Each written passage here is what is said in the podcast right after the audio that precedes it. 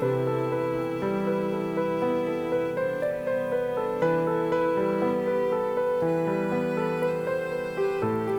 ุษย์นี้มีที่รักอยู่สองสถาน บิดามารดารักมักเป็นผล ที่พึ่งหนึ่งพึ่งได้แต่กายตน เกิดเป็นคนคิดเห็นจึงเจรจา แม้ใครรักรักมั่งชังชังตอบ ให้รอบคอบคิดอ่านนะหลานหนา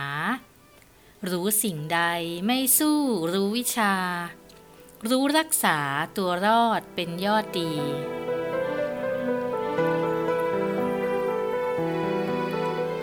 คำสอนสุนทรผู้นี้คอยเตือนใจให้เราทุกคนต้องมีความรู้ในทุกด้าน ไม่เพียงแค่ด้านวิชาการ แต่ควรต้องรู้เรื่องรอบตัว เพื่อใช้ในการดำเนินชีวิตอย่างมั่นคง แข็งแรง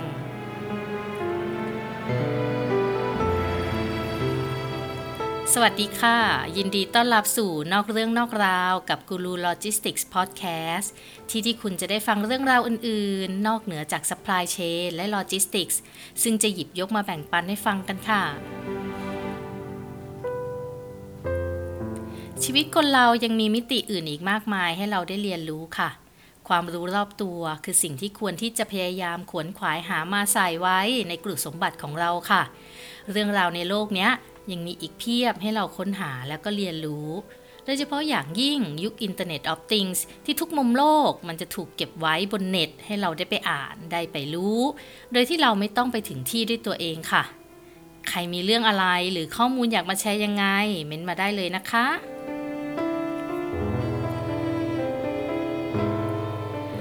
ตอนแรกเนี้ยอยากคุยเรื่องไฟไหม้ป่าในออสเตรเลียค่ะ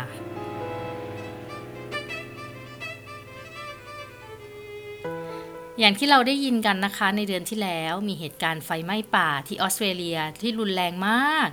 ทำให้ป่าหายไปไม่รู้กี่ล้านไร่ และสัตว์ป่าก็ยังตายอีกเป็นเบือ สิ่งที่อยากมาเล่าให้ฟังในวันนี้ก็คือที่มาที่ไปแล้วก็ผลจากไฟไหม้นับถึงตอนนี้มีอะไรบ้างค่ะ ไฟไหม้ในออสเตรเลียเริ่มจากที่เรียกว่า bush fire หรือไฟป่า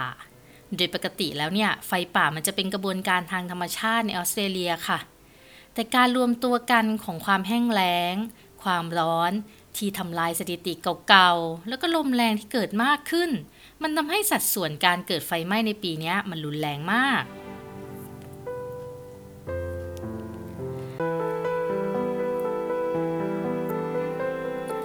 ความแห้งแล้งนี้ได้เกิดขึ้นในออสเตรเลียฝั่งตะวันออก ตั้งแต่ต้นปี 60 ค่ะ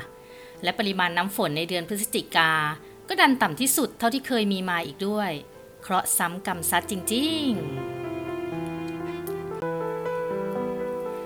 ไฟได้เริ่มรุนแรงขึ้นในเดือนกันยาปีที่แล้วค่ะ โดยเริ่มต้นในพื้นที่ของรัฐนิวเซาท์เวลส์และก็รัฐควีนส์แลนด์ค่ะ แต่ไฟส่วนใหญ่นั้นเกิดขึ้นในรัฐนิวเซาท์เวลส์ซึ่งเป็นที่ตั้งของเมืองซิดนีย์ที่พวกเราหลายคนรู้จักกันดีนี่แหละ มันเป็นจุดเริ่มต้นของการเกิดเพลิงไหม้ขนาดใหญ่จำนวนมาก ในออสเตรเลียฝั่งตะวันออกทั้งหมดเลยค่ะ สิ่งที่ทางออสเตรเลียเขาพยายามหยุดไฟก็คือ เขาระดมพลนักดับเพลิง ซึ่งเป็นทีมบริการดับเพลิงที่ใหญ่ที่สุดในโลกเลย ประกอบไปด้วยสมาชิกอาสาสมัครกว่า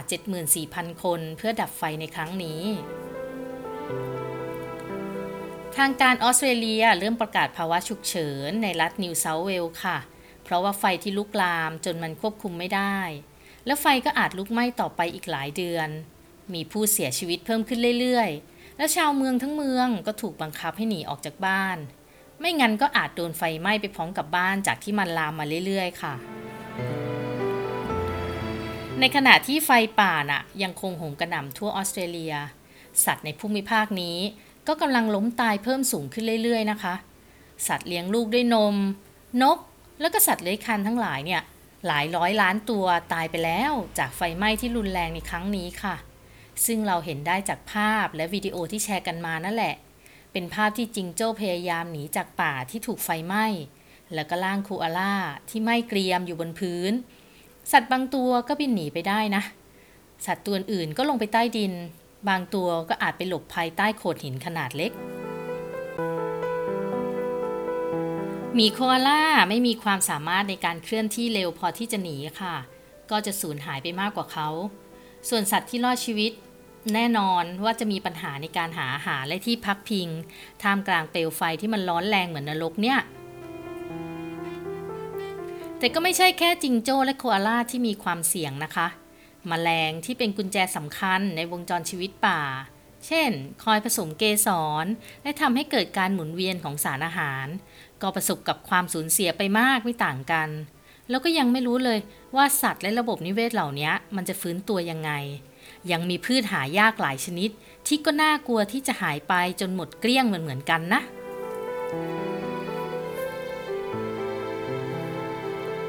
นักวิทยาศาสตร์ นักภูมิศาสตร์บอกว่า ไฟเป็นส่วนหนึ่งตามธรรมชาติ ของระบบนิเวศของออสเตรเลียค่ะ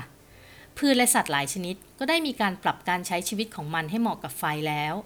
แต่การที่ไฟมันไหม้มากขึ้น แล้วก็บ่อยขึ้น แล้วก็รุนแรงขึ้นเนี่ย มันก็อาจส่งผลกระทบอย่างมากต่อพวกมันนะ ความเสี่ยงต่อการสูญพันธุ์ก็จะเพิ่มขึ้นแบบคูณร้อยคูณพันกันไปเลยค่ะ สาเหตุที่ได้นำไปสู่ไฟป่าที่ทำลายล้างทุกสิ่งอย่างที่ขวางหน้าในออสเตรเลียนั้นอะ มันก็เกิดจากรูปแบบสภาพอากาศโดยทั่วไป ที่ได้รับความรุนแรงจากการเปลี่ยนแปลงภูมิอากาศ และคาดว่าอันตรายจากไฟไหม้มันจะเลวร้ายมากขึ้นในอนาคตค่ะ ที่ผ่านมาออสเตรเลียเขาก็มักจะเป็นประเทศที่เห็นผลกระทบของการเปลี่ยนแปลงสภาพภูมิอากาศก่อนที่อื่น ๆ ของโลก มีไฟไหม้มากกว่า 200 ครั้ง เผาป่าไปแล้วประมาณ 26 ล้านไร่โอ้เยอะมาก คนที่มีบ้านมีช่องตั้งหลักปักฐานใกล้ป่ามาอย่างยาวนานเนี่ย ก็ต้องอพยพไปอยู่ที่อื่นค่ะ เพราะมันไม่ปลอดภัยแล้วก็เสี่ยงมากขึ้นเรื่อย ๆ ค่ะ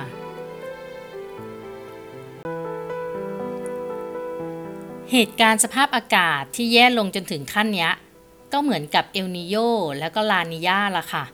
ที่เราเจอฝนตกในหน้าหนาว ทั้งๆทที่ไม่ควรจะเป็น แถมตอนนี้มันกลับไปกลับมาตลอด เมื่อก่อนนะ เรายังพอเดาได้ว่าหน้าหนาวอาจจะกลายเป็นหน้าฝน หน้าร้อนอาจจะมีหิมะตก แต่ตอนนี้บอกไม่ได้เลย ที่ที่มีฝนตกมากก็จะมีฝนมากขึ้น ที่ที่แห้งเหมือนเหมือนกับออสเตรเลีย ก็จะยังแห้ง แถมแห้งมากขึ้นเรื่อย ๆ อีกต่างหากอุณหภูมิที่ร้อนขึ้น ความร้อนที่เพิ่มขึ้น มันทำให้ดินและก็พุ่มไม้มันแห้งค่ะ ก็จะไปเพิ่มโอกาสให้เกิดไฟไหม้รุนแรงมากขึ้น อย่างที่เห็นในช่วง 40 ปีที่ผ่านมาแหละ ที่มันเพิ่มสูงขึ้นไปอีก เนี่ย ทั่วโลกกะจะเจอเหตุการณ์ภัยธรรมชาติที่แย่ลงแย่ลงแน่นอนเลยค่ะ แล้วบ้านเราล่ะคะฝุ่น PM 2.5 เอ่ย ควันดำจากรถบรรทุกที่ไม่ได้มีการจัดการอย่างจริงจัง ปริมาณรถบนถนนที่ไม่มีการควบคุม ไฟไหม้ป่าในภาคเหนือที่เกิดจากการเผาป่า หรือจากการประมาทเลินเล่ออะไรก็เถอะจนทำให้เกิดไฟป่า หรือพวกเผาซางอ้อย เผาหญ้า มันมีมากขึ้นในช่วง 2-3 ปีมาเนี้ย พวกนี้แหละจะส่งผลมากน้อยแค่ไหนกับบ้านเราในระยะยาวกัน เรื่องนี้คงต้องนำไปคิดให้หนัก แล้วก็ช่วยกันสร้างความตระหนักให้มากถึงผลอันร้ายแรงของมันต่อไปค่ะ